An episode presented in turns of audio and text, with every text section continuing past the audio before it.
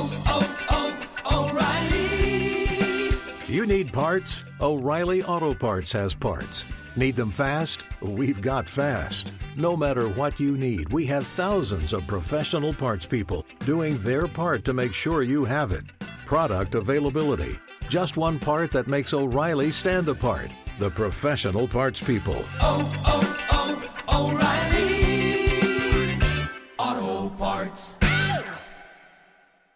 There's nothing like snook hook sets at dawn or catching a tarpon in the moonlight.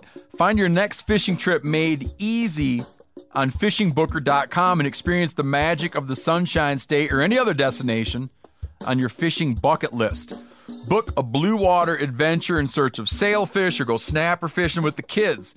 With over 6,000 captains and trips to choose from, planning your next one just got a whole lot easier. Download the Fishing Booker app on the Google Play or App Store or visit them online at fishingbooker.com to book your trip today. 46% of Americans expect to leave behind financial obligations when they pass away. So it's crucial to make sure your family is financially protected. Policy Genius helps you find the right life insurance coverage by comparing options from America's top insurers with help from licensed award winning agents. Secure your financial future with Policy Genius. Head to policygenius.com to get free life insurance quotes in just a few clicks. That's policygenius.com. God love them, Missoulans. They do two things really, really well. They're they're so good at soaking their dreads in patchouli oil and throwing shade at Bozeman.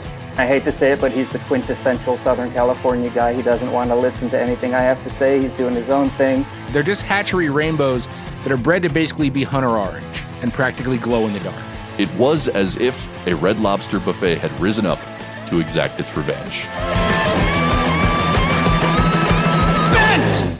Good morning, degenerate anglers. Welcome to Bent, the fishing podcast that five out of six doctors agree is less painful than a discount tattoo removal to get rid of that Chinese symbol you found out years later actually means hedgehog, not lion.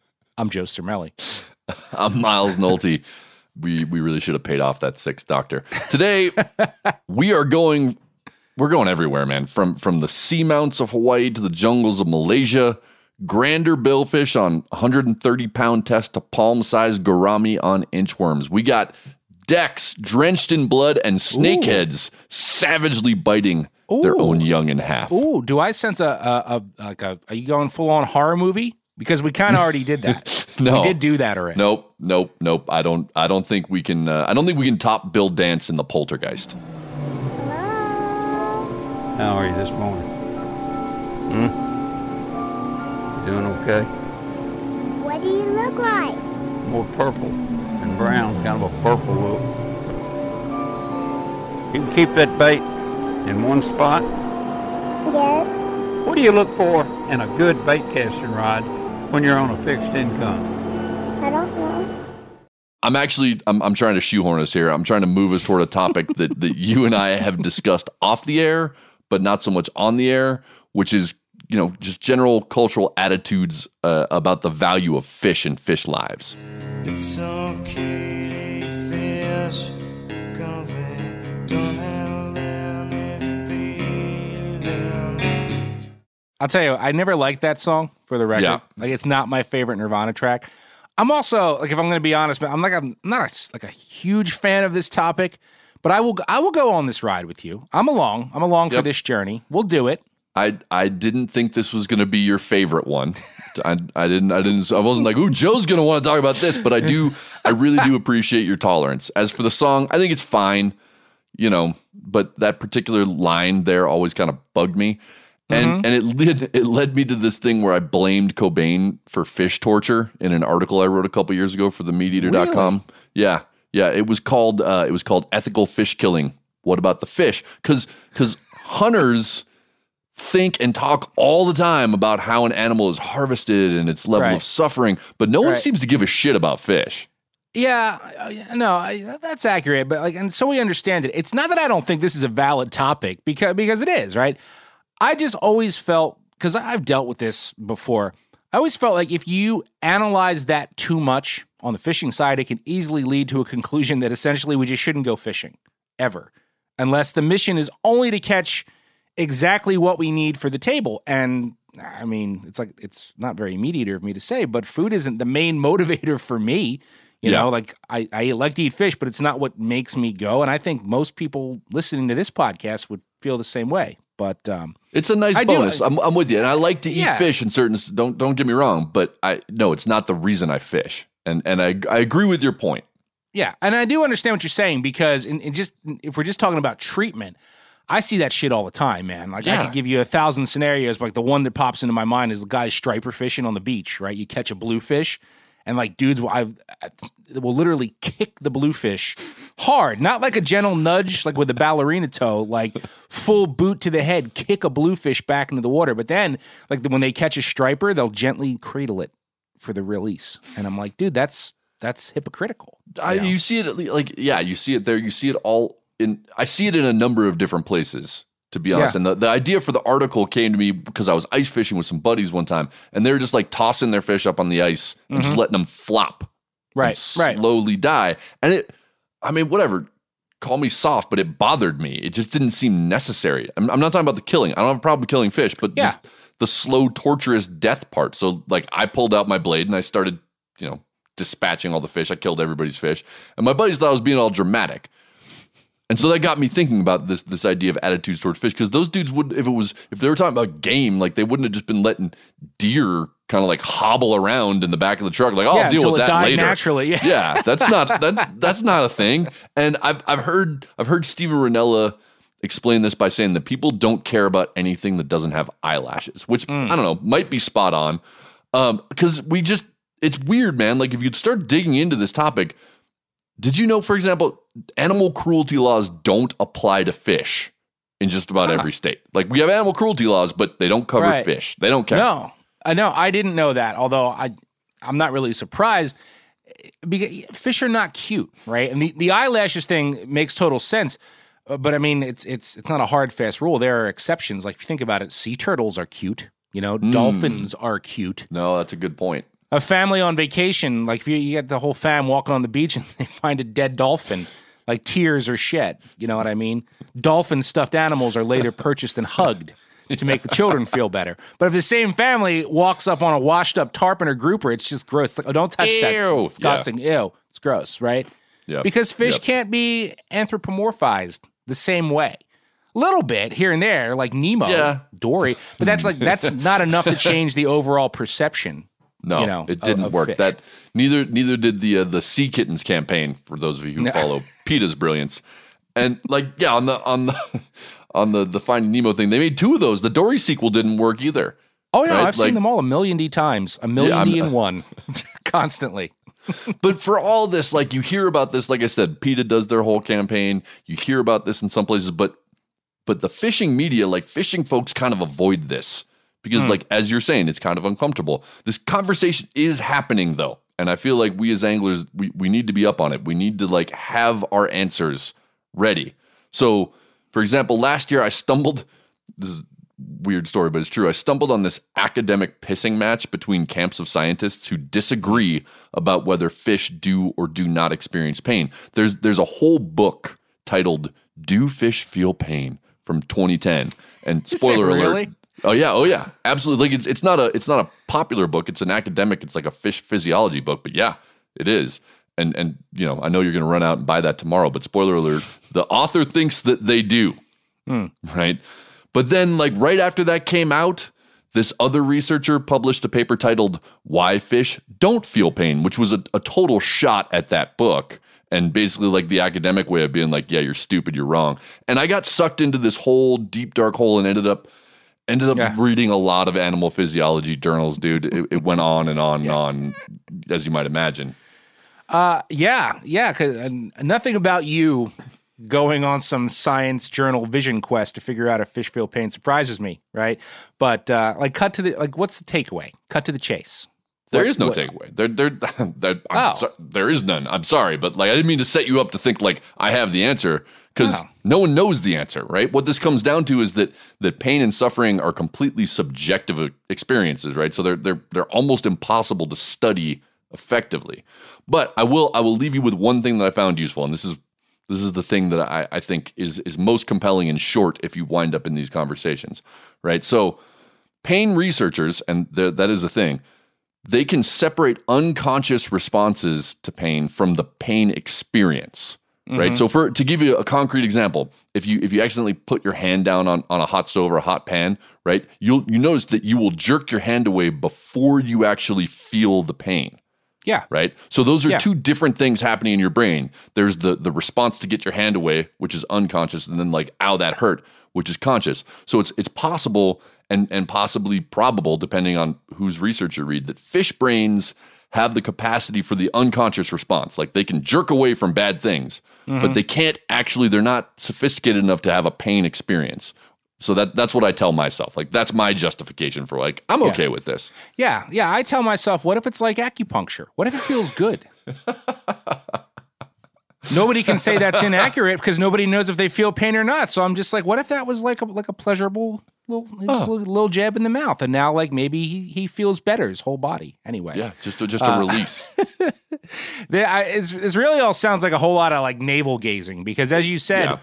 all, all these really smart people have, have conducted all these experiments and written all these papers and books and the fact is we still don't know right what fish experience when they get caught but you know what we do know exactly exactly the level of discomfort that people experience when they're trying to catch fish we can speak to that. I know that yes. well. Yes. And on that note, uh, we're going to transition here into our smooth move segment where we bring on guides and outfitters and charter captains and, and get them to tell us stories about crazy shit they've seen clients do. And today, we're traveling to Miles' original homeland. Woohoo! How fun is that? To hear an offshore captain tell a story of a sport who experienced suffering and humiliation that you do not need a PhD to understand. Why did you do that? Why? Why did you do that, Terry? Oh my God. In our virtual studio today, we have uh we have one of my old friends who I have not seen in ages, at least ten years. I don't know how long it's been. Mike Tapero, man, what's up? It's really nice to see you. Yeah, it's great to be here. Thanks for having me. Yeah, dude. We always get Joe's friends on, but now now I feel like it's my turn. We won't judge you on that. So yeah, I just don't have that many friends, let's be honest. And for context for everybody out there, Mike and I met when we were both guiding for trout and salmon at the same lodge in Alaska, and uh, and and we were neighbors up in what we called the guide ghetto because the the clients all slept in in actual buildings down by the river, but the guides all lived in weatherport tents up on the top of the hill, so we didn't frighten or offend the paying customers, I assume. And uh, man, as much of a pain in the ass as as some things were about that place, I, I really miss that river, and I really miss our crew. Like we just had good folks. yeah. It it always seems to be like that. By the end of the season, you can't wait to get out of there. But it's kind of like a Stockholm syndrome going on. It's like once you go home, you're like, "Where's where, where's Miles? Where's where's my buddies?" Yeah. When we were guiding up there, it was it was it was flying conventional in Alaska, but then then you went off on a completely different direction. You went straight offshore. And I don't I don't exactly remember how that happened. Like how did you wind up going from what we were doing off to chartering offshore boats? Well, I've kind of been into all of it from the beginning. I grew up in New England, fishing inshore striped bass and that sort of stuff. So then, and small creeks for brook trout and stuff like that. So, and then expanding to Alaska, where I met you, I did that for a bunch of years. And from Yep. there, went to Key West, where I dipped my toes into the offshore, but it was lighter tackle, sailfish, mahis, that sort of thing Mm-hmm. and then wanted to expand some more. So on a whim, just came out to Hawaii with one phone number as a contact, and here it's all heavy tackle, 130 pound tackle, just dragging lures for the biggest fish you could ever imagine. I was going to say, man, you went you went right to the All Star game, like from like that's minor league in Key West compared to what you're doing. I'm excited though to have a blue water guy on. I don't get to talk to blue water guys ever. This is the first time on here. Yeah, the first yeah, right blue on. water dude. Uh, Yeah, man. Cool.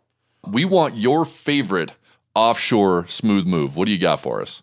So this particular day, I went to pick up my charter in the morning, and it was a split charter. So it's not one group that rents the boat. It was a couple people rent their part, and a couple people get matched up with them that are strangers until that morning. So I go to pick up my charter, and it's a young honeymoon couple from Illinois, and then a single guy from Southern California.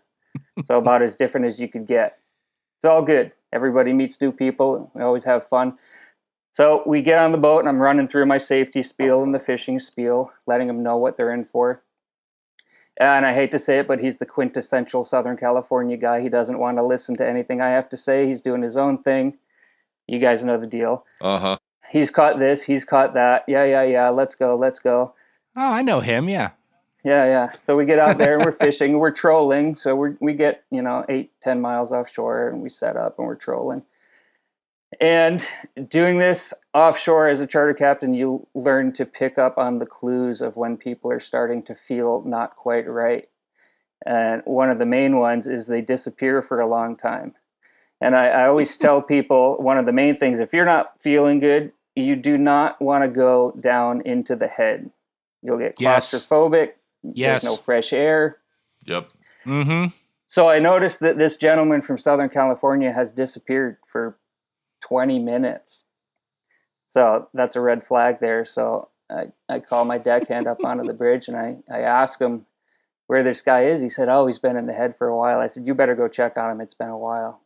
So he goes down in there and he promptly comes right back up to the bridge and says, Yeah, he's in the head. He won't come out. I said, That's not good. You need to get him out. Open the door and drag him out into the fresh air on the cockpit. He can't stay down there. So he goes down.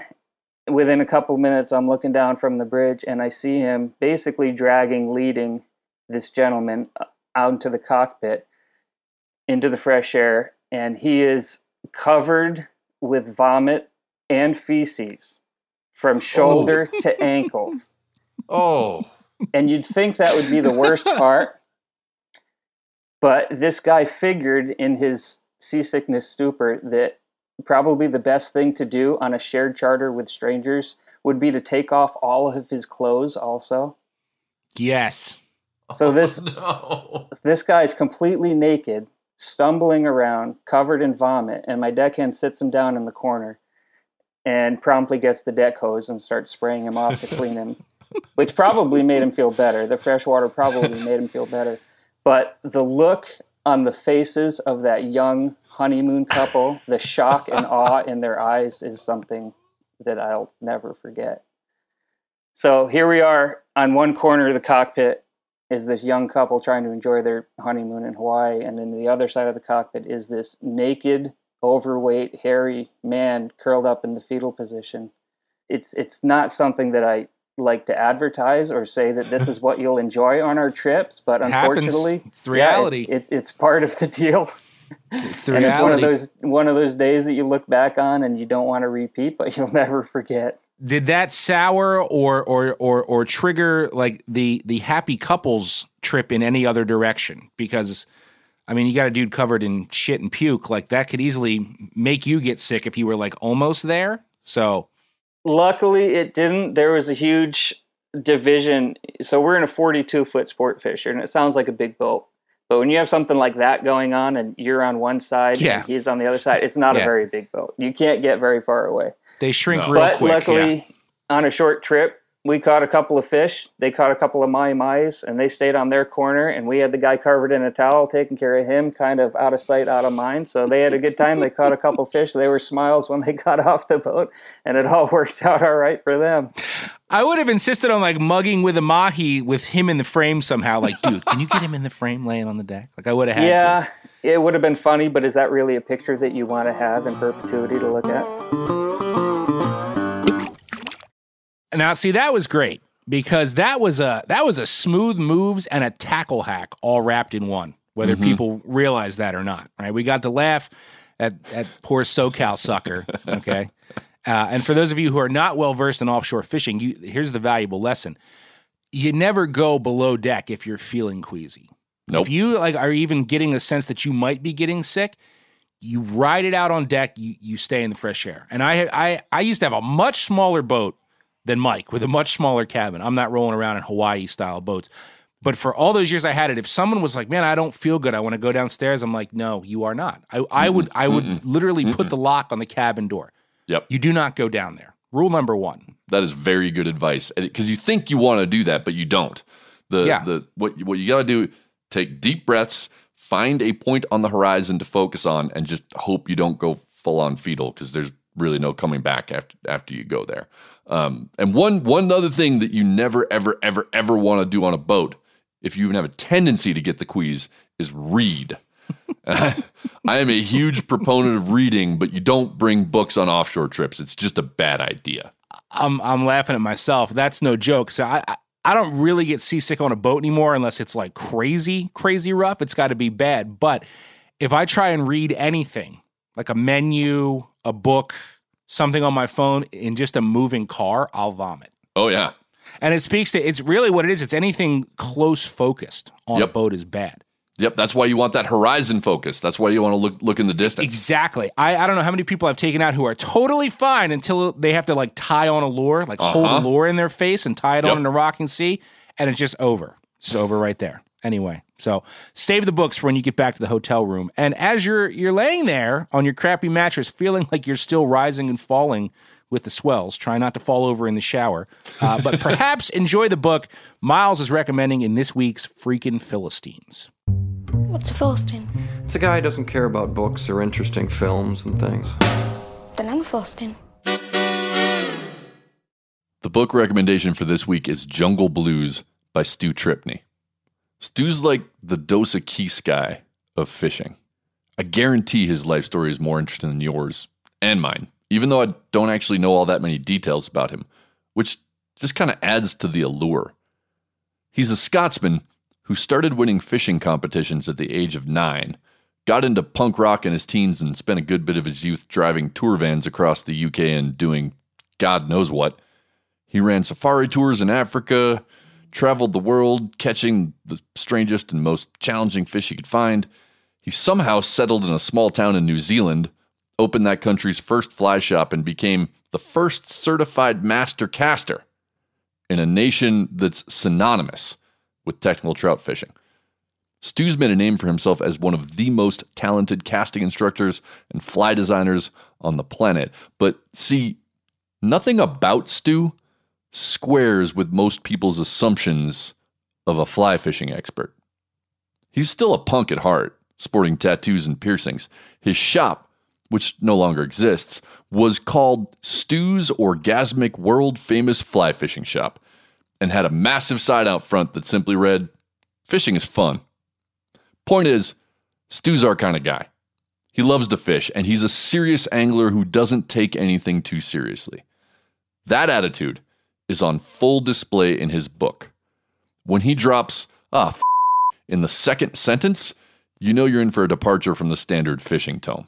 Reading Jungle Blues is kind of like closing the bar with an interesting and knowledgeable dude who knows how to tell a story. Best order another pitcher. Jungle Blues recounts a travel fishing trip, but Stu doesn't go to a famous fishery, stay in a posh lodge, and get guided. That's not his style. Instead, Stu flies to Penang, a city in northwest Malaysia, because, well, he decided his house might be conspiring to kill him after he burned his bare ass cheeks on the new fireplace. The South Island winter felt a bit too long and dreary, and his most recent attempts at small town Tinder proved disappointing.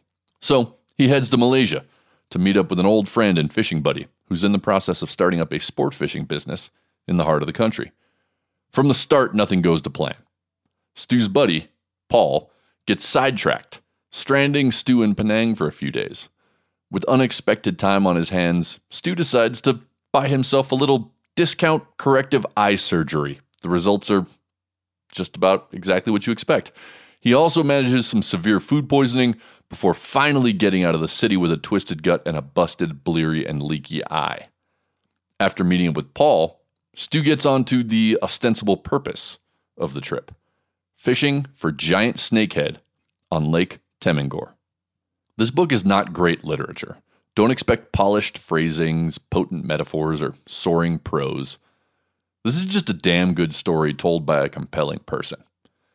I don't want to give too much away, but Stu spends many weeks exploring the lake, living out of an aluminum boat in a sweltering jungle with just a few tarps, a hammock, some basic supplies, and a few fishing rods. Stu runs that derelict boat around a completely unfamiliar reservoir where a minefield of sunken stumps hide just under the surface and threaten to rip off the lower unit. Since this lake isn't yet an established sport fishery, Stu spends much of his time looking for fish and works through many fishless days. Nothing about the trip sounds comfortable or glamorous. He spends every night in a hammock or on bare ground, eats nothing but canned food, and absorbs severe sunburn and constellations of insect bites, in addition to his busted eye. But for all the discomfort, Stu's trip is rich and fascinating. He learns how to find and target giant snakehead by searching for the schools of juveniles that swim near the surface and are accompanied by their full grown parents. He also discovers that while protective, those parents can't resist their predatory nature if one of their young winds up struggling on the end of a fishing line. He learns the habits of monkeys and watches Asian elephants frolic. More than anything, though, Stu offers an understated primer on how to embark on a fishing adventure instead of a fishing trip. The cliche about valuing the journey over the outcome usually strikes me as a, a justification when someone falls short of their actual goal. Not the case here. Stu catches the big snakehead he's after, but that's not the climax of the story. The climax, if there is one, is the slow build of relative comfort and familiarity that Stu achieves with an unfamiliar and somewhat uninviting place. Perhaps the best part about this book is that Stu doesn't need to make himself the hero or the expert. He's comfortable just being who he is. Here's a taste. Imagine it in a, a Scottish accent. In random remote areas around the island, Paul would find enough signal, though never a particularly strong one, to do his emails and stories. He was tethered to the internet, and this became a common theme during our trip. He'd stay where he could find signal, and I'd go off in a different direction on my own. This was fine, as we're both lone wolf fishermen anyway. We'd catch up once or twice during the week to talk shit around the campfire and share a few beers. For me, it was the perfect setup for discovery, adventure, and fishing. We had two boats loaded up to last four to seven days at a stretch. Paul's boat was well set up for its size, and mine was a similar 4 meter aluminum boat, though not as well set up. Both vessels had been spray painted in Paul's version of camouflage chic, as he was convinced this looked cooler and was less likely to scare away fish than reflective aluminum. Paul gave me a quick rundown of what was and wasn't on the boat and how the engine worked. He was very relaxed about it all. You'll figure it out, he kept saying. Hope so, I thought to myself, though I was also glad that he wasn't trying to babysit me. I was excited to get on and do things for myself. We stopped on a small island with steep banks and long grass. Paul eased his boat between the tree stumps and onto the shoreline. I cruised in behind him, more slowly and warily, and eased my boat alongside his. I jumped out with my rope, but as I did so, the boat shot forward and the nose dipped downward, hitting Paul's electric trolling motor and snapping the propeller in half. I was mortified. Here I was, on our first boat journey, using equipment that Paul had kindly loaned me, and within the hour, I'd f- his electric outboard. It was not a good start. I did my best to console Paul. I plied him with beer and let him know that I would pay to get it fixed right away. He was pretty calm as he knew it was an accident, and here in the jungle, well, what can you do? At least the main outboard still worked. You have to just learn to deal with it, he said. It is what it is. Was. And at least nobody died. How are you going to take the snakehead book? Oh, come, Come on. on. I'm the snakehead guy. We got a, a travel book about snakehead fishing, and you didn't pass it on to me. Weren't you supposed? You were supposed to send me a copy of this book. So that's like double insult. You're like, I got this great book, and you'd love it for, and then you don't send the book, and then you do a segment on the book. Yeah, I and I, I was supposed to do that. That's true. Uh, your copy's sitting right here in my office. I can see Mhm. it, and I do feel a little bad, but only a little because, yeah, okay, you got the line on snakeheads. You're the snakehead guy, but I actually got drunk with Stu, the guy Mm. who wrote that book one time in Florida. Mm. So I'm I have as much right to claim that book as you do. Yeah, you'll, you'll, you'll end up doing like a striper book next. Yeah, right? I, maybe I will. maybe I will. But I won't if you get off your ass and beat me to it. You can do Philistines anytime you want, man. I'm not stopping you. Yeah, but in this case, you did stop me. you failed to send me the book, which is stopping me, right? Never mind, never mind that I can't actually really find any time to read anymore like I used to. Also, never mind that the trout magnets I promised you arrived at your residence. Oh, I knew you, You were got them. I knew you were going to do that. All right, whatever. You're a better person. Fair enough. That's fine. Uh, but getting off of this topic because I'm clearly losing this, and and back onto the topic uh, that we were talking about with cultural attitudes about fish and, and books. Hmm. Do you know the classic children's book, The Tawny Scrawny Lion? No, I cannot say I've ever heard of that. All right, all right. Quick overview because you got to kind of know it.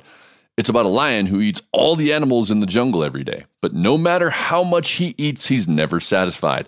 And this book is just god awfully inaccurate and deeply messed up for a lot of reasons. First, lions don't live in jungles. Second, there's a whole thing about the lion eating kangaroos and you know wrong continent. But factual errors aside, the whole message of Hmm. This dude. book Maybe it was taking place during the time of Pangea. oh god. But the the, the over the, the message right? The message from this kid's book is about how the lion shouldn't be eating animals. And mm-hmm. and in fact the lion only finds happiness and satisfaction when he stops eating all the animals and switches over to a diet of pure carrot stew which he gets his, which he gets from his new friend the rabbit. The rabbit teaches him a different way of being that centers around eating only carrot stew and being friends with all the animals that he used to eat all the animals except for the fish, which the rabbit catches and puts in the magical carrot stew. And again, there's so much wrong with this story in terms of what we're teaching kids about like natural systems and predator prey relationships and what rabbits and lions actually do and don't eat. But I, I have to admit, like the thing that stuck out with me was its attitude toward the fish. Right? The whole the whole thing in this book that's telling kids is is is eating animals is bad, but eating fish totally cool. Totally fine. All right. But then we talk about Nemo. Then you have those Nemo sharks with that whole fish are friends, not food deal. Remember Yeah, that? I do. Which left me wondering, then what do they eat? Do they only They never eat answered that question. I know. Do they only eat humans and scuba divers and rip people off boats and eat birds and shit? Because then that'd be that'd be kind of painting sharks in a bad light to the children. Yeah. Anyway, why there are, are you asking me? Why are you asking me about this book? Like, where is this coming from? Uh, my my mom was reading it to my son over the computer the other day, and I just I it it really bugged me, and I haven't been able to stop thinking about it. So Well, we should I'd- have her on and ask her what it means to her, like reading Rainbow. Like, what did she? What is what is the message she gets out of this? Anyway, maybe uh, maybe your Oh. preoccupation with this will play into my favor this week uh, because maybe you've just been too distracted to follow up on the headlines and bring your A game in this week's fish news. Fish news. That escalated quickly. Okay, so very quickly, I'm sure we all remember the finger lures that we covered in Sail Bin not long ago. I know you Mhm. haven't forgotten. The I- ones you know, I the ones haven't. you insisted are fake, They and that I insist are real, and we'll lead to an investigation and subsequent Netflix docu series. uh, so this is so uh, we we posted the photo of those finger lures on our Instagram accounts, and man. Did some people weigh in? Furthermore, a bunch of you have have seemingly done some sleuthing because we've gotten several links to other fake silicone fingers Yep. for sale on online classified sites. Apparently, they're used for people learning to do nail work. I didn't know that. Like that's that that's what the market. is? Yeah, I, that's I the market for silicone. I fingers was just for, like, oh, somebody needs people these who for are weird. going to work in a nail stuff. salon. Anyway, Fair enough, weird, but here's the weird thing. finger stuff. But here's the thing. Regardless, right? As far as I'm concerned, ain't none of them look as real or as good as the ones in the finger lore post. Like none of them struck me as that realistic.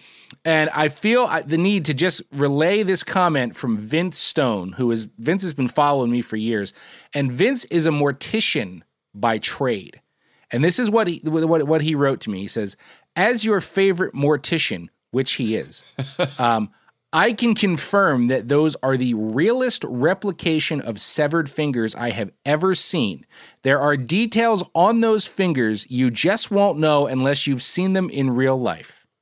Bang. Plot thickens from a real life mortician. Thank you, Vince. That's all I've got on that. But I'm just I'm just saying I'm backing myself up. Yeah, fair. I, I'll say Vince is Vince is really gonna like one of my my stories this week. Ooh. Uh, I'm, I'm, I'm a little foreshadowing there, but Vince, listen up because I think you're going to dig it. Uh, I I'm not going to call anybody out by name, but a lot of you have responded to the big mouth buffalo fin clips Oh, we yeah. did Uh, and I appreciate all that, and and looks like some people have figured out some ways to catch them, but but nobody seems to have fully cracked the code. So I'm I'm sticking by that being like the next big super fun sport fish to figure out. Anyway, let's jump into uh, let's jump into the news. As always, this is a competition. Joe and I have no idea what exactly the other one is going to bring to the table. We just know that we want to vanquish one another into oblivion, and the man who holds the key to that deciding factor, the decider himself, our engineer, Phil. All right, man. It's your it's your week. Yeah, I do. I get to I get to lead off here, man. You've already like you've already hinted that you're excited about uh, one of your stories, so I'm nervous here. But anyway, we'll uh, we'll start here. And while this is kind of a, a foreign notion uh, to you, and that's a good thing, out here on the East Coast, we are creeping in on trout season and opening days of trout season in many states. In fact, I've themed both of my news stories around stocker trout. So I've been I've been hitting the trout season. By the way, That's that's been- it's been yeah, I know, but It's been real you're good. just like allowed to. It's not because there weren't any there last Tuesday until they came with the truck. It's just a different thing. Uh, and some states have already opened out here, I believe. And um, while people that live in serious wild trout territory, like you, don't maybe fully get this rush to get out and beat on these tank raised trout. For better or worse, right? This is a big cultural thing here. You know what I mean? Like my entire life, opening day was the jam. I actually had an easier time falling asleep on Christmas Eve than the night before opening day of trout when I was little. And uh, th- I mean, I retired from opening days many years ago, but I'm thinking uh, this might be the season I dust off the chain stringer because my kids are like right about at the right age. So, you know, anyone planning to fish Amwell Lake on opening day in Jersey, I'll be there dominating, and I apologize for that. uh, but anyway, with, within these completely manufactured fisheries, right, there are, are three goals. One is to limit out, and that's the easiest goal. Two is to catch the breeder. Like you want to be the guy Mm-hmm. Yeah, in the parking lot with the queen pellet head Yep. on your chain stringer jangling, right? Um, and then three is to stick a golden trout, otherwise known as a palomino. I was going to say that's not a golden trout. That's a palomino trout. There's there's a difference. I'm not trying to be a dick, but those, no, those no, are no. different. You're right. Scientifically speaking, you're you are correct. But they, they both terms are acceptable here. Um, and for anybody who doesn't know, like the ones I'm talking about, they're just hatchery rainbows that are bred to basically be hunter orange and practically glow in the dark, right? So catching a palomino, it's somewhat of a rite of passage. So needless to say, when the state of West Virginia canceled its annual gold rush last spring due to COVID, people were extremely upset. Right. And according to the story I found on uh, West Virginia Metronews.com, the annual gold rush is such a draw in West Virginia, the state feared that the crowding it's known to cause on lakes and streams could become like super spreader events. That's how many people are down on the gold rush. So they nixed it. And and so you understand, many states stock palominos, but they're just kind of they're like, you know, they're just like scattered in the mix, which is why in Pennsylvania, as an example, they're often prized because there might be one in an entire, you know, long stretch of stock stream. And everybody will be crowded around the hole it's in because you can see the damn thing, right? So it's like, who's going to get that one out of the hole? But West Virginia raised 50,000 golden rainbows this year for the much anticipated gold rush, and they'll be planted in 62 bodies of water, both lakes and streams. For comparison, Pennsylvania will be stocking a mere 13,000 golden statewide this year. So West Virginia, I've I've learned from this, may be like the most golden trout slash palomino obsessed state, um, because what they do is they dump all these fish in the same week. So unlike other states where the mm. palominos are mixed in with the regular stock dates, this is a a a golden trout. it's more of a gold blitz. dump then. It's a gold dump. It's a gold dump. It's a gold blitz, if you will. So here's a quote from the story. We start getting calls around October asking if we have made plans for next year's gold rush. There are people all over the country who make vacation plans around the gold rush, said Jim Hedrick, hatchery systems manager for the West Virginia Division of Natural Resources. So in the past, I guess there have been some prizes involved for tag fish and such, but this year the state is going bigger and better than ever. Per the story, the agency has also created some additional suspense around the fish this year. Catch a tag trout, and you could win a three night cabin stay at Blackwater Falls State Park, a one night cabin stay at a state park or forest, a West Virginia State Parks gift card, or exclusive Gold Rush merchandise. Right, and so here's here's my opinion anything that gets people excited to get out and fish, cool. I'm all about it. I personally have never really understood the appeal of these fish. Like I never, I never got it. And I, I mean, if you ask me, like what they're good for is letting you know where other trout are. You know what I mean? It's Right. like, oh, there's Palomino, so there must be ten more trout around it. Take, but takes I the term indicator species to a totally different level. spot on. But I, I find them like kind of gross and often dumb. And like people post pictures of them on a grill, and it's just like, uh, it's like the Ugh. koi. You know what I mean? Like they're still bright orange after you've sprinkled them with Mrs. Dash and put them on the Weber, you know. However, that said, I, I will admit that while I don't ever seek them out, if I stumble onto one by accident and there's nobody around, like you just can't help it because it's like a friggin' I can see that. magnet. Yeah. Like it's a magnet. And like what I refuse to do, like I said, is stand around a hole with 10 other dudes and like bombard one. But uh, mutual buddy of ours, Tim Romano, and I, we were floating a local creek near my house a few years ago, late season, like for smallmouth. And all of a sudden, we spot this big golden in a run far away from a stock point, And we sat there for like an hour trying to catch it. Like you just can't help it. it. It happened to me this past summer. Same thing. Late day, super slow. Nothing happened except for this one giant friggin' golden trout. And um, we sat there for an hour changing flies. And like you see everything that happened. So it's like, oh, he moved. Oh, ah, oh man, turned off of it. You know what I mean? And it, you just like you you get glued to it. So Did a little. That's like a uh, no, no. Uh. So I I find uh, here's a Palomino tip for all you Palomino hungry people. It's like you got to crack him right away because he'll chase for a while, but usually like they're aggressive if you like as soon as you throw a spinner or stick bait or whatever, uh, or even drift a worm. But like they they get wise quick. They're they are kind of aware. I mean, every hawk and heron in the planet, it's just like Trying to eat 'em. "Phew, Oh, there, yeah. he- there he is.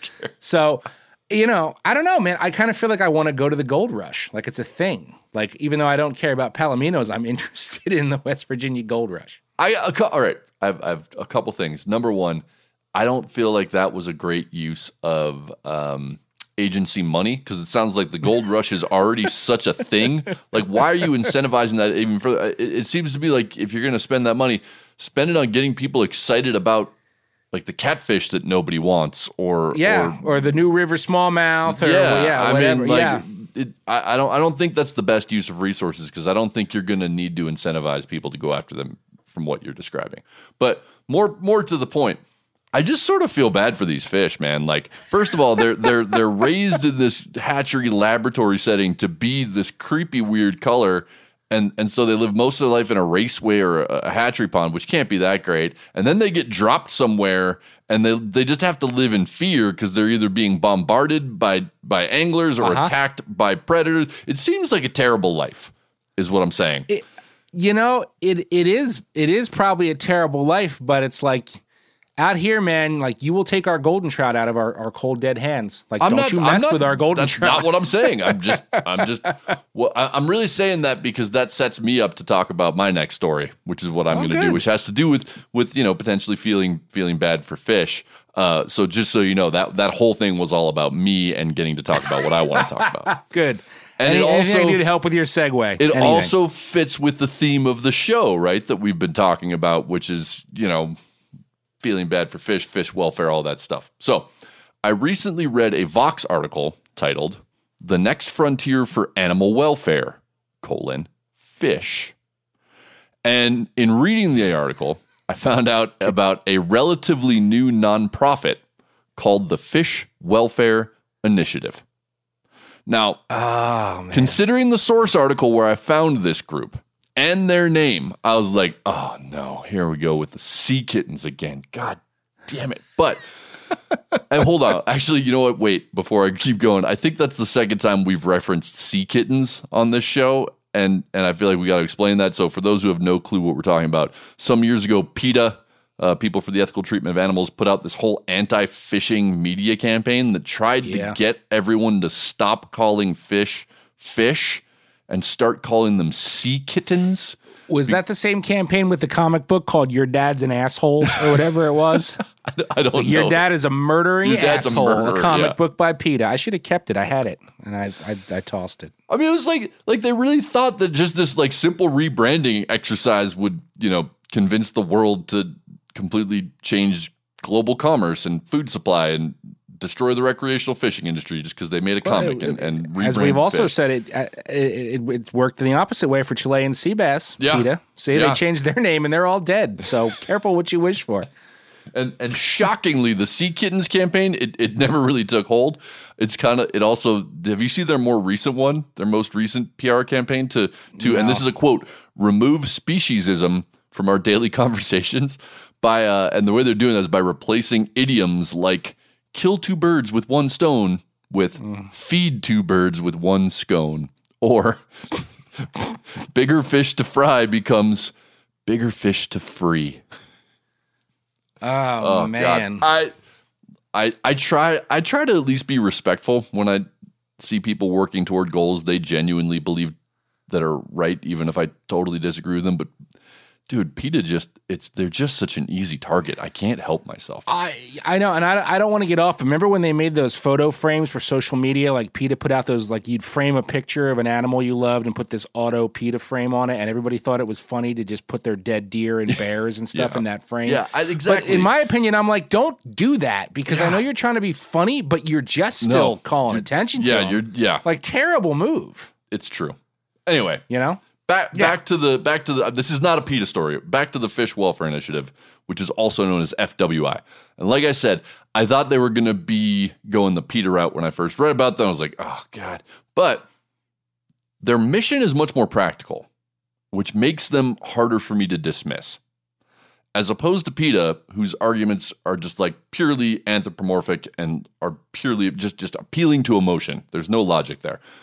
FWI focuses on sound research and, and rational perspectives. Their stated mission also has absolutely nothing to do with fishing. So, FWI wants to change fish farming. Fish are the most farmed vertebrates in the world. Up to 180 billion fish are being raised at any given time, and that number is growing. But fish farms have lots of issues that we've we've we've talked about on this program before. Like we we are not huge fans. They they pollute ecosystems, uh, harm populations of wild fish in a bunch of different ways. Allow non-native species to get into places they're not supposed to be. Feeding farmed fish requires harvesting huge amounts of wild fish and pulling them out. And and and way back a few months ago, I, I did a story on loser fish, which is the actual oh, yeah. industry term for the 25% of farm fish that give up on life and stop eating and never make it to harvestable size. Point being, current fish farming practices are, are problematic. I totally agree there. Now, the Fish Welfare Initiative realizes that aquaculture is the fastest growing food sector worldwide, and their goal is to help fish farmers shift their practices in ways that will make fish farms more efficient and less harmful. So far, I'm totally on board. They're currently partnering with fish farms in India and they're looking to expand to China and the Philippines to make these farms more productive, more profitable, and, and less detrimental to ecosystems and wild fish. Again, totally with that. Right. But while they lead their conversations talking about increased profits, fish quality, and sustainability, the core of their mission is all about improving living conditions for farm fish. As I read through their materials, I find myself simultaneously like nodding along, being like, "Yeah, totally agree with you," and then stepping back and wondering, like, "Wait, am I am I just opening up my mental gates to to a Trojan horse?" I'm not opposed to fish welfare. Like I said at the top of the show, I'm I'm that guy that puts other people's fish out of their misery when they're flopping on the ice or in the deck of a boat. Yeah. Yeah. One of the many reasons I hunt is to avoid supporting factory farms too much. I, I got no issue with eating animals, but I, I don't like eating animals that never really lived. I think industrial chicken farming is nasty, and industrial fish farming isn't much different. It's very, very similar. That's that's accurate. Yeah. So I'm totally in favor of changing the way that those practices are done. So why does this group make me nervous? Like why do I find myself struggling to trust this initiative and fully get on board? Because even though they don't mention fishing anywhere on their website or the articles and reports I read, I can't help but think that an organization called the Fish Welfare Initiative isn't so hot on fishing for fun and sport. Their stated mission is, quote, to improve the welfare of fish as much as possible. They also state on their website that, quote, fish are sentient beings capable of feeling pain as much as terrestrially farmed animals. On that point, I just absolutely disagree, or I whatever. I choose to disagree because I've read the research. I even interviewed one of the leading experts on fish pain experience, and I'm I'm just not convinced that fish pain is the same as sentient being pain. I'm not convinced, or I choose not to be convinced. Whatever, however you want to look at it. That said, I still think fish farming is is problematic.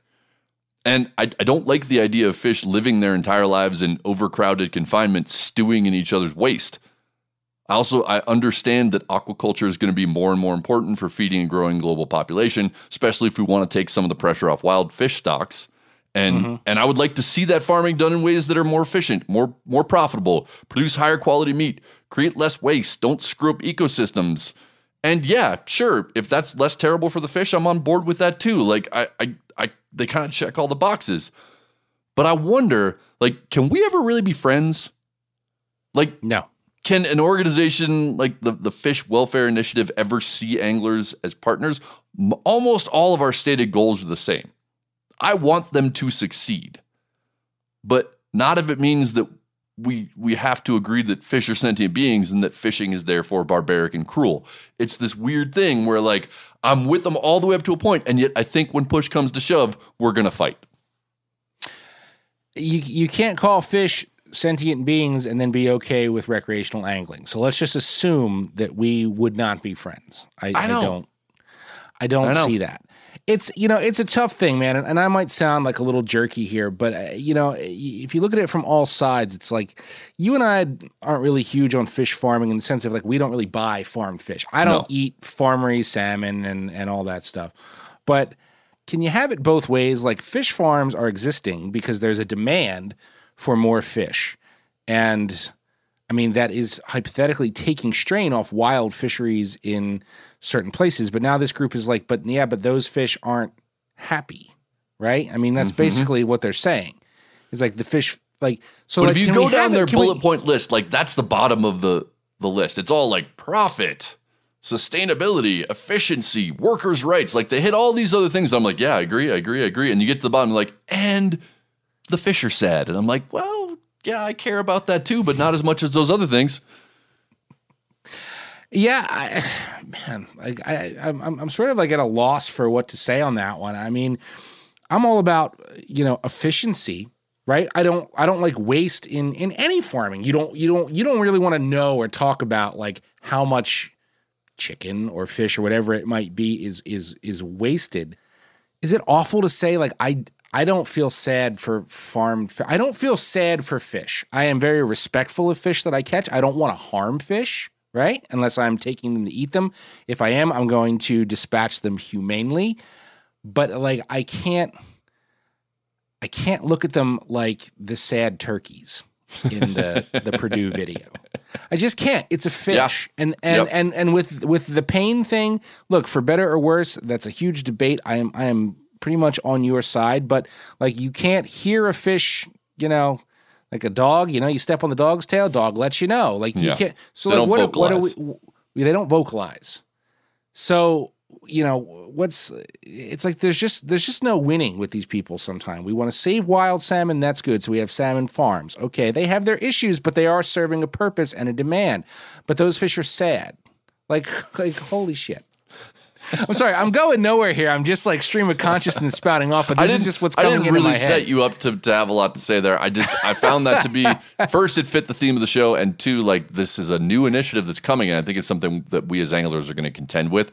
And it found I, I was interested because I agreed with so many of their points until that I last get one. it. I'm like I don't think we're actually friends. I just I don't. get it, and, and and we're not, and we're not going to be friends. And at some point, these people will will come up again. I'm sure.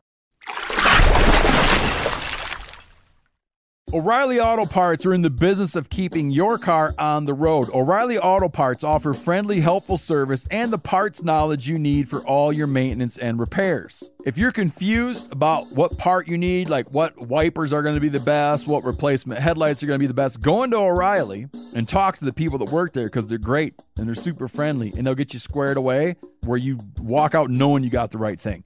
They've got thousands of parts and accessories in stock, either in store or online, so you never have to worry if you're in a jam.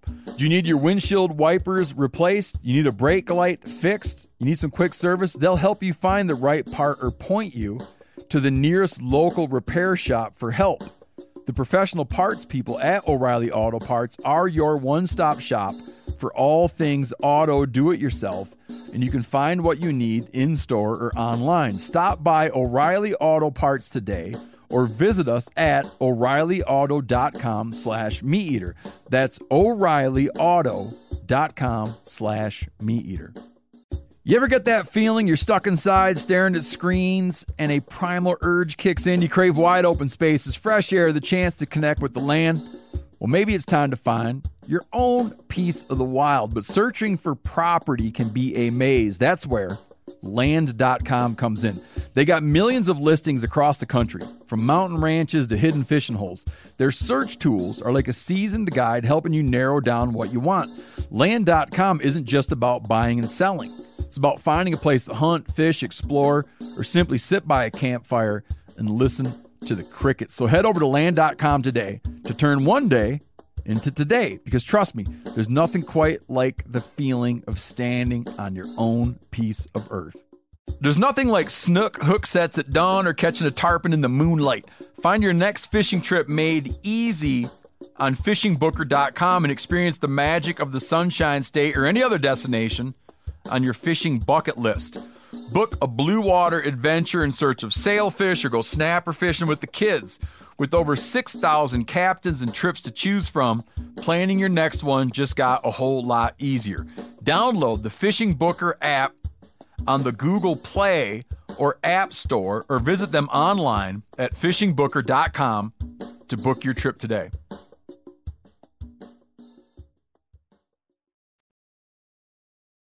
If they're upset about the well being of fish, I don't know who worries about the well being of bugs because they're going to take issue with my last story.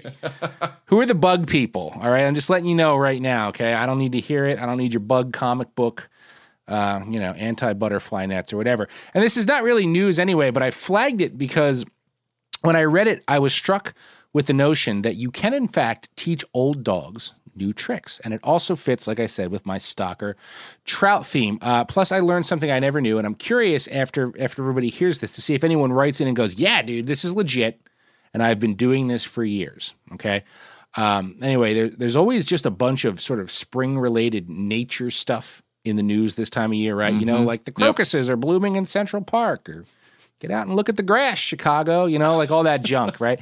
So well so this this is similar vein. This little story comes from the citizens voice which appears to cover northeast pennsylvania. And it's all about goldenrod and more specifically the goldenrod gallfly okay? So goldenrod extremely common grows coast to coast and wherever it grows um, it gets these these gall flies. And the main photo in the article uh, is a stalk of goldenrod with an almost perfectly round, like ping pong ball sized knot right in the middle of the stalk. And when you, you see this photo, many of you like me, you'll probably be like, oh, yeah, like I recognize that. I've seen those knots a million times walking around out in the woods and along the streams. And of course, I never gave them much thought. And but the knot or gall, which is what it's really called and how the fly gets its name, it's the same color as the stalk, and it looks like just a seed pod or something. You just assume it was part of the plant. But inside each one of these galls, these knots, is a single plump, fat, juicy little grub, right? So these gall flies hatch in the spring. Uh, but right now, at least in the Northeast, they should still be in grub form. And because the goldenrod isn't in bloom and all the undergrowth hasn't come in, these knots uh, and, or galls are much easier to spot right now. And according to the author, I, I Craig hope Morgan, I know where you're going with this. I really hope you're going where I think you are. I, I, I, I don't know. I now I'm nervous that I'm not going there, and you'll be disappointed. Craig, according, anyway, according to the author Craig Morgan, those gall fly grubs are like exceptional trout bait and panfish bait. Yes. like premium, premium, high quality shit here, man. And this bait supply is free and easy easier to collect even than, than digging worms or looking for grubs like in old wood and stuff. And he says, you know, you go clip off a couple dozen of these galls, just put the whole gall in the largest pocket of your fishing vest, and then you just use your pocket knife to slice them open as needed. And like inside each one is just like a perfect, delicious, juicy trout bait. you gotta And- go do this. Yeah, I, I, I, I am going to go do this. Okay, right before I head to the, the gold rush. Okay, but he says he does note be careful because these galls can be kind of hard. So like cut them open carefully. Don't like you know let your knife slip. Um, and not only did I find this pertinent, like I said, with trout season about to open, but for me it was like who knew. I have seen there's so much goldenrod around here, especially along a lot of the streams I fish in North Jersey and PA. And like you just look at this and it just looks like a like a nasty weed pod seed thing, and you're like, holy shit. So all these years of, of trudging along these streams, like there was an endless supply of of awesome trout bait there I never knew existed. Um, and then, you know, the competitive world of opening days, uh, you know, you want the leg up. Yeah, You know, hell yeah, Guaranteed you'll be the only one in the hole on opening morning with something better than your special blended power bait. So I am very curious. This is one of those things that somebody listening has to have been doing this and is either like, oh shit, or Shut up, I, shut I can't wait to try it. I can't wait to try it. So it's just this little nature thing. It certainly wasn't focused on fishing by any means, but like look at this little nugget, which I've now shared. That's great. So you have you have goldenrod That's great. for when we your do, flies aren't I'm working. gonna be. yeah. I mean, we're later. Our, our season's later in the year, so it's not up yet. You'll have them be- later, I will yeah. be on the lookout for that for sure. Yes. Um, the only segue transition I can think of is that I'm going to talk about something that I really hope nobody wants to use for bait. I really hope. Ooh. So my next story comes from National Geographic, and uh, like you alluded to earlier, after the response we got from the severed fingers lure segment, I, I just I had to run with this. Oh, It is it is kind of a stretch for fish news, but I think I think I found a way to justify it at the end. We'll we'll see if, if you agree. In the Pacific Northwest, between Vancouver Island and the mainland, is this body of water called the Salish Sea, and, and down at the southern end of it is where you find Puget Sound. Yep. Since 2007, at least 20 human feet have been found washed up on beaches and rocks in this small area. Oh, I love it. I love this. They are never found in pairs, always individually, though sometimes a matching foot will wash up later on a different beach.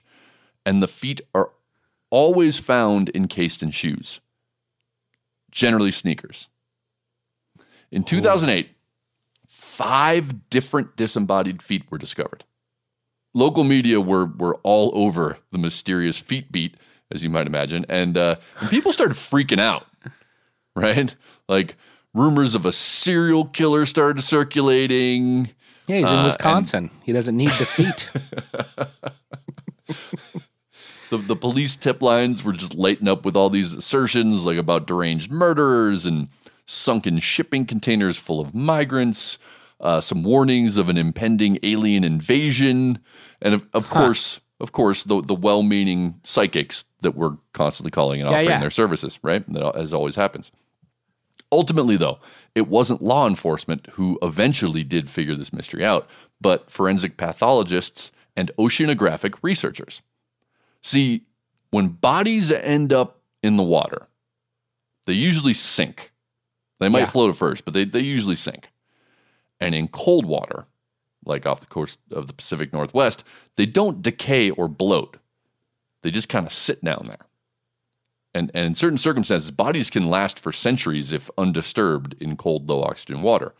But that doesn't happen in the Salish Sea. Instead, any organic tissue, dead humans included, is quickly set upon by a mob of scavengers like shrimp, lobsters, and crabs. And this is where I just, I've got to quote the article. Like, this is the best line from National Geographic. I, I have to quote it directly. So here it is. It was as if a red lobster buffet had risen up to exact its revenge.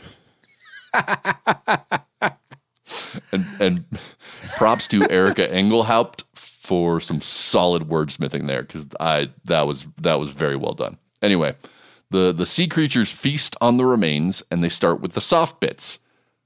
Ankles happen to be very soft connective tissue, so feet will quickly become disarticulated from the rest of the body. And modern sneakers, such as the ones we've been using for about the past 20 years, are very buoyant, right? Yeah. And in all but one of the washed up feet, that was the case. They were in modern buoyant sneakers. So it makes sense that bodies lost at sea would lose their feet if they were wearing sneakers, and that those feet would drift away. But that doesn't explain why they keep showing up in this one localized area. That mystery was solved by a researcher who created a computer simulation, and the point of it initially was to predict what would happen in the event of an oil spill near Seattle. And his model shows that just about anything set adrift in that area will flow straight into the Salish Sea. Yep. Yep. It's all current. And- it's all about currents. Exactly. Yeah. Yeah. And you add into that the fact that the Pacific Northwest has lots of people wearing sneakers and hiking around the rocks. And you get this logical answer for why the area ch- attracts all these disembodied sneaker clad feet. Creepy. None of these feet, none of the feet found has ever been connected to foul play. It's all natural causes, but they keep going to that same place. But they find the real people. They like they've connected. Like they they figure out whose feet they are. Not all they haven't they have not identified all of them, but they've identified a lot of them. The majority of them have been identified. It took a long time. Some of them are decades old, but yeah, they found them. And it's possible that some people out there, maybe even you, Joe, are, are currently wondering why this this counts as fish news. And I have answers. First, several of the feet belonged to anglers who were thought to have slipped off the rocks and drowned. So this is a cautionary tale, right? If you're shore casting, be careful. Right. Bad Right. things can happen. I'm not saying don't go do it, just be smart. Second, a lot of the feet were found by fishermen, which again, not surprising, right? Who's Sure. down on the rocks, getting to the places where things wash up that aren't always seen? Gonna gonna be gonna be anglers. But the final reason, and my personal favorite one, is is like I'm talking to all the shellfish lovers out there, myself included. And I just want us to recognize that given the chance, those shrimp, crabs, and lobsters would gladly eat you and your whole family. All right. And whether that makes you feel better or worse about dumping them live into a pot of steaming water is totally up to you. But know that they would have no qualms about it. Love this. I don't care why it's connected to fishing. I was like, I don't care how he connects this. I just absolutely love this. And it, it brings up a few things. For one, okay, as a Northeast surf fishing guy, anybody fishing rocks anywhere, even if it's in like August and like it's super warm, dude, you, I, I was always blown away when I first started wearing jetty cleats on rocks, like how mm-hmm. effective that is. So Yep. even if you get like the stupid little strappy crampons, like tiny little studs makes a world of difference. You will not slip off the rocks. But okay, what this brought to mind because I knew right away I was like, there's something about the current that's putting the feet there later, mm-hmm. and I I fish a lot on the Niagara River out of Lewiston, New York, and that's about I want to say seven miles, six miles from Niagara Falls. Niagara Falls is upstream of there, and almost every jumper that jumps off of Niagara Falls to commit suicide, they mm-hmm. pop up at the boat ramp in Lewiston. And it's just because of the way that they sink and the currents work that like 99% of the time, if somebody jumps and they're they're going to be recovered, it's because they pop up there in Lewiston. And that's what this made me think of.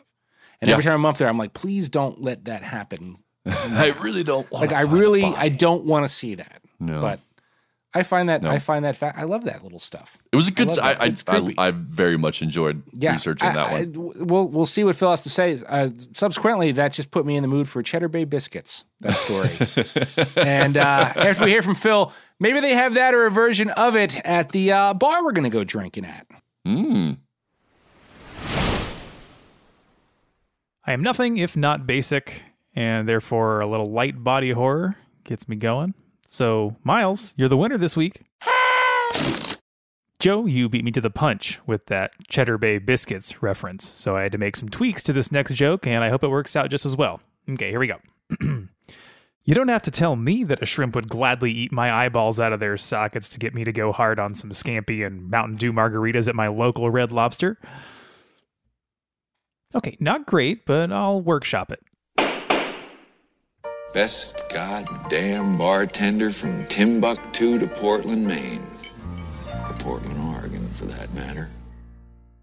This week we're bringing the pub praise back to Montana.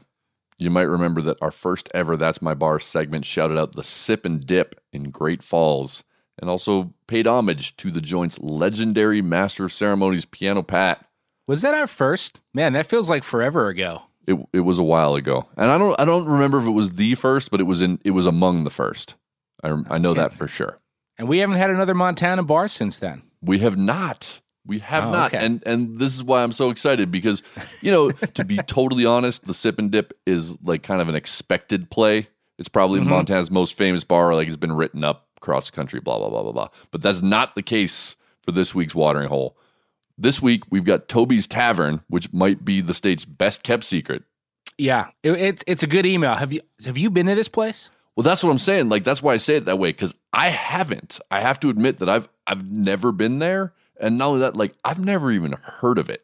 I, I had no idea existed until uh, listener Ryan Knapp sent a very very persuasive email, and it convinced me. It's good. Like Yeah. I'm I'm 100 percent convinced that I need to get my ass over to Northeast Montana for a drinking trip with a little fishing thrown in very Mhm. very soon. Now, here's a point. Even though Ryan never said so in his email, I'm pretty damn sure that the dude's from Missoula because he made sure to work in a dig on Bozeman when he was writing there. And and the thing is, God love them, Missoulans. They they do two things really really well. They're they're so good at soaking their dreads in patchouli oil and throwing shade at Bozeman. But I personally I don't I don't debase myself. I don't get into that whole petty rivalry thing. It's it's nothing but No. love for me. No, clearly, clearly you are well above such pettiness. Um, yeah, enjoy that, Missoulans. Uh, back to this bar, though. It's Ryan's moment, not yours. Um, here's here's what he writes. He says, located in Noxon, Montana, up near the Idaho Panhandle on the Clark Fork River, you'll find Toby's Tavern. Toby is no longer with us. However, his daughter Gail keeps this eclectic establishment going with an infectious passion for this cultural landmark. To hear her tell it, she was married in the bar and has been there ever since, working six days a week. And she can easily fill an afternoon with very interesting stories. And Ryan says, Ask me how I know that. I, I want to because I do too. Yeah, I, I- the thing I, I this is a great email, but I really wish that Ryan had provided at least one example from Right. Gail's repertoire of storytelling because you know they're good, Yes. right? And uh, you know, good on him. It's probably the better call because now I know I have to actually go there to get a taste. But the other thing I gotta I gotta say Ryan did well here is that is is it was a smart move leading with Gail. Mhm. Right? Because having the right character pouring drinks and wiping glasses is really what ultimately makes or breaks a great bar. Totally. Totally. Right? Like that that is the the core, that's the nucleus of a great bar is a great bartender. And it sounds like Toby's is, has got it going. It sounds like Gail is is exactly what you want in a bartender. But the space itself also sounds like the kind of spot where I, I want to listen to Gail tell stories. Mhm. Here's how here's how Ryan describes the ambiance. On stepping through the door into this dark space, one is overwhelmed by the accumulation of photos, memorabilia, shoulder mounts, and big fish adorning any surface to which they can be affixed, up to and including the ceiling. Bumper stickers on the coolers and glass are an entertaining time capsule into the contentious issues of the eras when they were put up. It's obvious this bar doesn't take itself too seriously, as evident by the copulating mountain lion taxidermy set up on the jukebox. And that right there, didn't even have to read the email, just click the photo for that was the moment I knew for for sure we were gonna shout out this bar Yeah. because mm-hmm. there's there's there's mountain lions having sex over the jukebox. Somebody did that. Somebody took two real mountain lions and skinned them and then made that. Uh, best of all, Ryan he he sent it like I said he sent us a photo right. So head over to my Instagram account if you if you want to see this skin mount rendering uh, of of lion love on top of this jukebox loaded with country classics. I'm sure. Uh, you might be wondering, however, if this really counts as a fishing bar. Well, Ryan covered that base too. He explained, while indulging in successive rounds of just one more with my wife, we met folks passing by on a road trip, couples on Harleys enjoying the scenic Montana roads, locals just stopping in to say hello, and a gentleman who was in town working on his hunting cabin that gave me a hot tip on a mountain lake full of cuddies in the nearby cabinets. Boom. Beautiful. Fishing bar perfection. Nailed it. Ryan, well done on this submission. If you take me to your secret cuddy lake, I will buy all the drinks at Toby's afterwards. I promise. And uh, if any of you out there have a bar that deserves a shout out on this show, take a cue from Ryan. Give yourself a few minutes and write a compelling call out, then send it to bent at themeateater.com. Definitely put Toby's on your summer travel list. I think we'll all be Oh, traveling more this summer. Done. Traveling I- right I- to Toby's. Yes, going straight straight over to Toby's. That place sounds 100% legit. Just a damn fine drinking and bullshitting establishment. No gimmicks necessary, which which actually makes it the polar opposite of the lure that Joe is going to tell you about in this week's End of the Line. Uh, fishy, fishy, fishy, fishy! Well, that's not loud enough, Bert. Roland Martin, Jimmy Houston, Bill Dance, Hank Parker. When most Americans think about bass fishing pioneers, those are the names that stand out. I mean, we've watched them on TV since we were little, grown up with them, and caught more hog bass because of them. But those four fellas wouldn't complete the Mount Rushmore of bass legends should something so breathtaking ever be chiseled, because someone is missing, and that someone is Chuck Woolery. A lot of you grew up watching Chuck Woolery too, albeit as the host of The Love Connection. Now, here to tell us more about Love Connection is our host, Chuck Woolery. And for any of our young listeners that don't know what the Love Connection is, it was Tinder in front of a live studio audience, which got to decide who you hooked up with. And this is Charles. He likes women with smooth skin, long legs, and loving eyes. But as it turns out, while Chuck spent 11 years connecting awkward people on a hokey game show that paved the way for shit like The Bachelor and MTV's Catfish, off camera, Chuck was connecting with bass. I learned this from bent listener Eric Hopkins, who made me hip to what could be the greatest bass lure you've never heard of the Chuck Woolery series Moto Lure. Eric sent a photo of the Moto Lure, which he says a friend purchased some years ago at a Goodwill store. So taken aback was I that a lure bearing the signature of the guy who played the band manager in the 1997 made for TV movie Hey Hey It's the Monkees had slipped past my radar. I had to know more. Little did I know, though, I was throwing myself into one of fishing's greatest mysteries. Usually, the end of the line focuses on a lure's history, and every lure, even the TV famous ones like the Banjo Minnow and the Flying Lure, has a story that starts with one man's garage innovation. They have roots tied to real anglers, but not the moto lure. It seems to have just appeared out of the ether, like the monolith in 2001 A Space Odyssey. While there are several styles of moto lure, the one that pops up most often looks like a standard popper, but the line tie eye on all these lures is connected to a string that extends when you twitch it in the water, thus winding up an internal mechanism that makes the tails kick and vibrate for a few seconds while the bait is at rest. It's simply modeled after a pull string car or dinosaur or Pokemon you might buy for your kids. The lure's slogan? Continuous live action. In essence, you could say this was the precursor to today's robotic lures that are charged via USB. But Chuck Woolery and Moto Lure in it together. How? Why? My investigation led to a DVD released in 2004 titled Bass Fishing: The Basics with Chuck Woolery.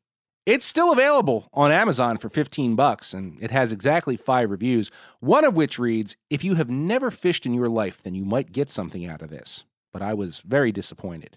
In a world where everything is online, clips from this DVD are suspiciously absent. In fact, all I could find was the DVD's shitty musical intro, but at least I had a timeline, assuming the Moto Lure endorsement came in the early 2000s to coincide with the DVD. But as mysteriously as the Moto Lure appeared, it seems higher powers try to erase it within just a few years. And you'll still find it on Amazon and a few other odd tackle sites, but it's it's out of stock or unavailable. The link to Chuck Woolery bass fishing dead. All that remains is a video posted by YouTube user Western Cowboys called Chuck Woolery Moto Lure Instructional. It's six and a half minutes long, filmed in a single, unbroken take as Chuck, dressed in a new fishing vest and crisp camo hat, clearly pulled right from wardrobe, prattles on about the Moto lure in a tone that says, I could give a shit about this, just pay me. I thought it was a real gimmicky kind of thing, didn't really understand it, didn't figure out what it would do, and I was kind of forced into using it. There's the sound click after click after click after click, and it will do that for about seven to eight seconds.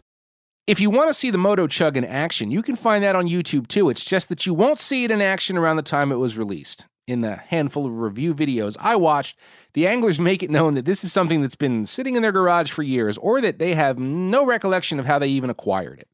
Notably, however, Mike Sy, better known as One Rod, One Reel Fishing on YouTube, used his to catch a few giant Maryland bass in a small pond, and over 1 million adoring fans watched him do it. To me, leaning on Chuck Woolery to sell your bass lures seems so absurd that I can't help but wonder if it's not absurd at all. Maybe the Moto lure was too powerful. maybe Chuck Woolery, was silenced by the likes of Yamamoto and Strike King to ensure his next level bass knowledge couldn't reach the masses. And here's what Chuck has to say about that. Frankly, they're missing the point. Take it from my philosophical guru and life coach, Ice T. You know, the right to bear arms is because that's the last form of defense against tyranny. Tyranny in the upper echelon of American bass icons. That's clearly at play here in stopping Chuck from taking his rightful seat at the right hand of Denny Brauer.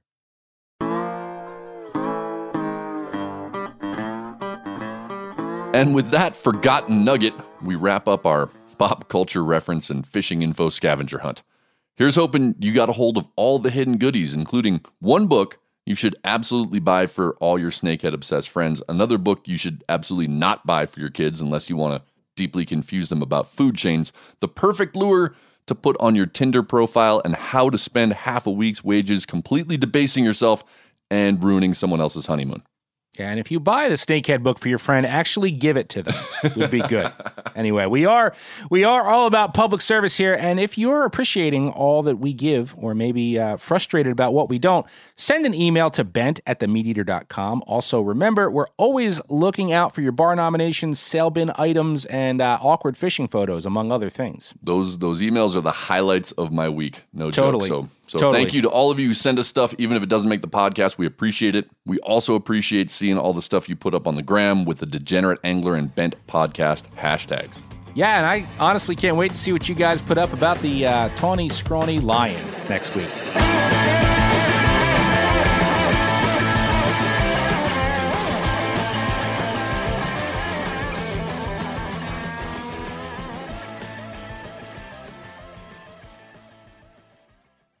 You ever get that feeling the walls closing in, the concrete jungle suffocating you? You crave some wide open spaces, the chance to connect with nature, maybe in a spot all your own. Well, head over to land.com. They've got ranches, forests, mountains, streams, you name it. Search by acreage. You can search by location. You can search by the kind of hunting and fishing you're dreaming of. Land.com. It is where the adventure begins. Hey, we're going to take a little break here and talk about interstate batteries. Now, if you're like me, enjoying the great outdoors, you need gear that is as reliable as it gets. That's why I power my adventures with interstate batteries. I use interstate batteries in my boats. I use interstate batteries in my camper. Great for your truck, too. From Alaska to Montana, they're outrageously dependable. Battery is essential. With over 150,000 dealer locations, finding one is easy. For all your vehicles, land or sea, choose Interstate. Head to interstatebatteries.com and find your power today.